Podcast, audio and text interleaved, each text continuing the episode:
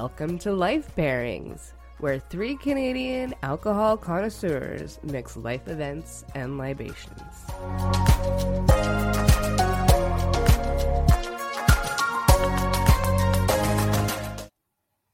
Hello, I'm Carla Richards. I'm Brittany Lysing.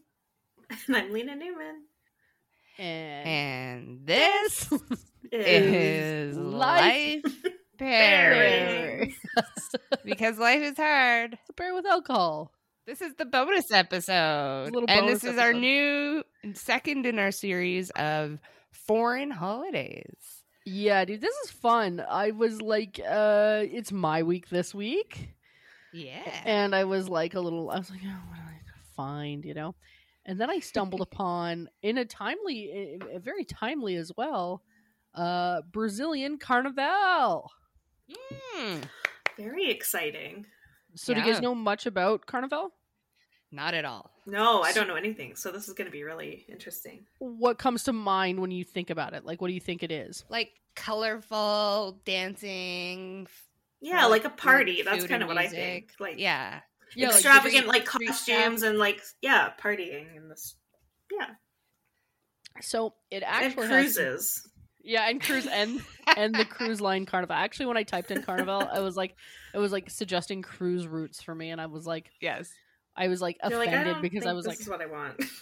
I'm like, I'm 36. That's not old. And I was like, just offended that I was being suggested a cruise, but uh, yeah. So actually, uh, carnival has some pretty ancient roots, and it's got um some pretty interesting roots. It, it's it's a it's more of a global holiday uh, than it's given credit for because we always associate it with Brazil. Right. Um, Mhm. That's that's where the biggest celebration of Carnival happens, but it's celebrated in over fifty countries globally, Wow. which I didn't know. So here's the thing: uh, originally, it was celebrated as a pagan festival in ancient Egypt, and what it was to usher out the winter and welcome the spring. So they would throw these big Ah. parties to like say goodbye to winter and then bring in the spring, and it was like a party of life, and like they were dressing in colors to welcome, uh, welcome the sun essentially. But when Alexander the Great conquered Egypt, the Greeks adopted the festival. So Right. because I mean, essentially, you know, the Alexander the Great came over and conquered Egypt, and then the Greeks were like, "Hey, why you guys having so much fucking fun over there?" uh, so then the Greeks started uh, having carnival parties, and it was still pretty close to the pagan uh, celebration, which was again uh, ushering out the winter and bringing in the spring, welcoming the spring. But then the Romans got word of the festival Uh, yes. them dirty Romans. and uh, so they essentially just assimilated the festival. They were like, "It's ours now. This is we made it up." Uh, and they start That's very Roman. very Roman. They're like, "Hey, guess what? Do you guys, have you guys heard of this festival, Carnival?" They're like, "Yeah." They're like, "Mm, "We invented it, so that's impossible that you heard about it." Um,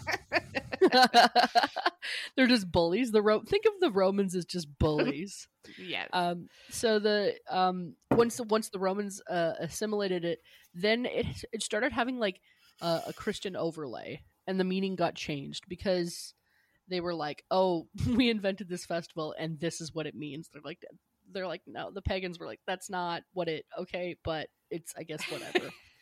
Um, Right. So they started making it about it was kind of more of a Christian celebration. So they changed the name to Carne Valley, which uh, Right. Carne means meat and Valley means goodbye. So they Oh. uh they celebrated uh, Goodbye meat? Is that what? yes, because Wow. they started associating it, they started associating it with Lent. Right. oh, So, interesting. Um, for those of you who don't know the meaning of Lent, essentially, uh, what you're doing is you're giving up meat 40 days prior to Easter, and Easter is the Christian belief that Jesus died and then was resurrected.